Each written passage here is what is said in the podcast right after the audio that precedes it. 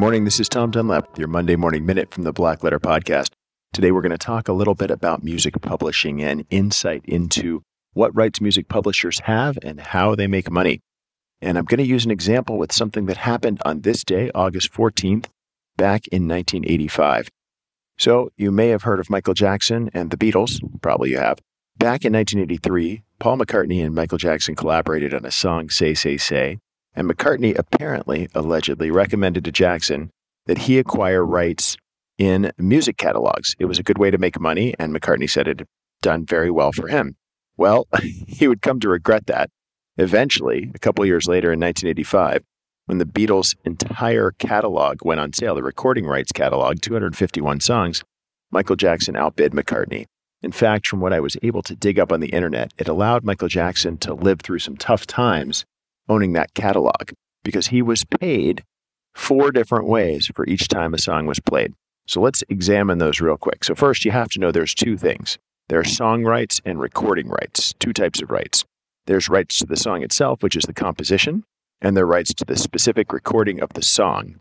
So a songwriter or composer has a right to the song, while recording artists, people who sing the songs, have rights to the specific recordings.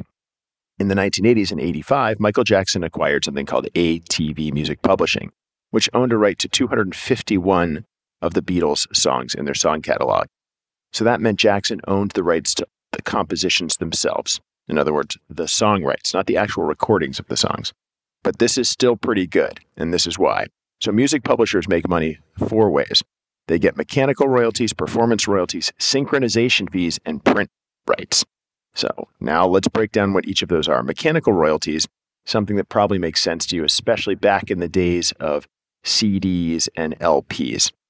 Owning those rights meant that every time a song was reproduced on a CD or even a digital download, every time you download a Beatles song from iTunes, ATV Music Publishing back in the day earned the publisher, the person who owned the publisher, a fee. Performance royalties was every time you heard a song on the radio, and that includes satellite radio, your car radio back in the 80s, whatever it was, the publisher earns a fee for performance royalties. And then synchronization fees, this one sounds complicated, but it's really easy. Every time somebody used a song in a movie, a TV show, commercial, video game, any of those things, the TV show, commercial, movie, etc., had to pay a synchronization fee to sync the song with their visual media. So the owner of that music catalog would be paid for that. And finally, the sale of sheet music for a song. So if you had purchased sheet music to play Hey Jude on the piano, you're giving money, again, to the owner of those rights. Now, the rights today are owned by Sony. When Jackson passed away, Sony was one of his creditors, and they acquired the rights to this Beatles catalog. But back in the day, these were owned by Michael Jackson to the chagrin of Paul McCartney, who tried to buy them.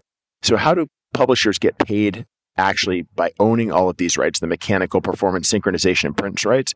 They become, they're part of things like ASCAP, BMI, or SESAC in the United States.